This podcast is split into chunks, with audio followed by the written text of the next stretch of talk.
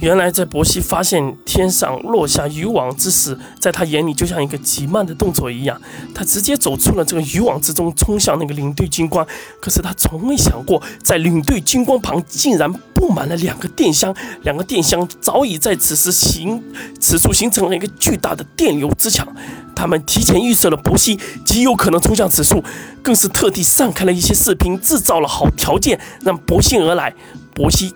正中圈套，瞬间倒地，被一众士兵围困在了一起。此时，陈实直接渔网而去，如此锋利之势，竟然劈不开这渔网。哼，朋友，这是我们科学家特制的菜汁，从蛛丝中提炼而来。一旁一个洋胡子的老头抚摸着胡须说道：“领队军官笑了笑，示意他退下。看来你们是中原来的吧？想当初我也在中原待过一段时间，只是那块版图的地图，在以后。”也要成为我们日不落帝国的地图，哈哈哈，哈哈！如今你们不如乖乖的。还没等军官说完，陈实冷笑一声：“哼，终于能遇到一个听懂我说话的人。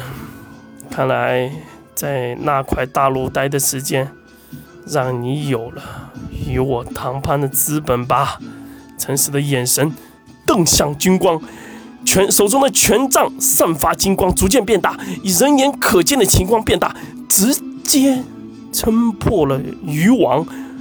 领队的军官还未说出话，在此刻更是顿了顿。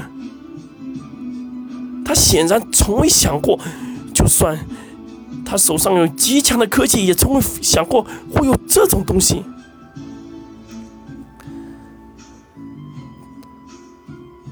朋友，久战无益，我保证不会伤害你的朋友和这里的任何一人。不如你跟我们一起回一趟帝国，你觉得如何？领队的军官原先是想生请两人再灭族，但此时看到陈实的实力，让他颇为头疼。而眼下已然没有更好的应对策，虽然人数和装备占优。且已经抓住了他们一人，但作为领队的军官，他绝不敢冒险去尝试他不了解的东西。眼前这个人手中的权杖可谓不得不防，未知才是真正的可怕。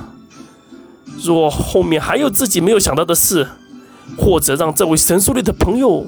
脱离自己的控制，那他们必然不会再次入岛。眼下谈判便是最好的办法。